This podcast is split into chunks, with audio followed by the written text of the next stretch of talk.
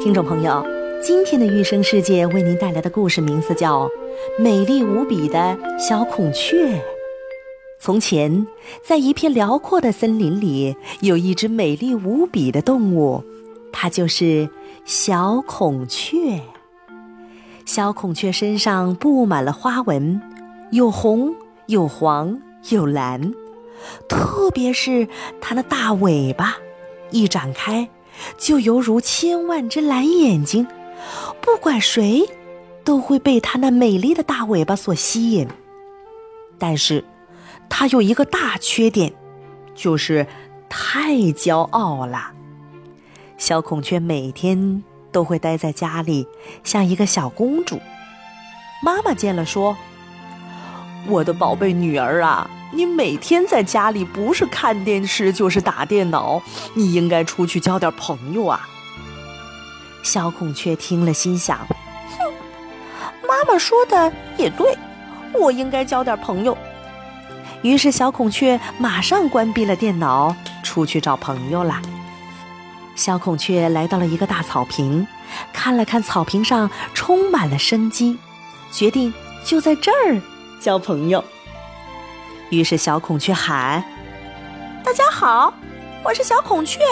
马上，这片森林里最美的动物能跟我交朋友，嗯，是你们的荣幸。”这一喊，真的来了几只动物。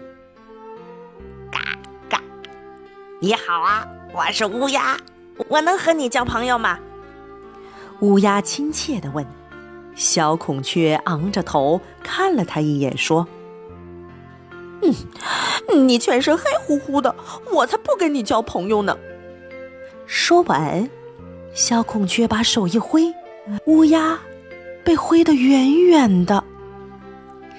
动物们见了，纷纷逃跑啦。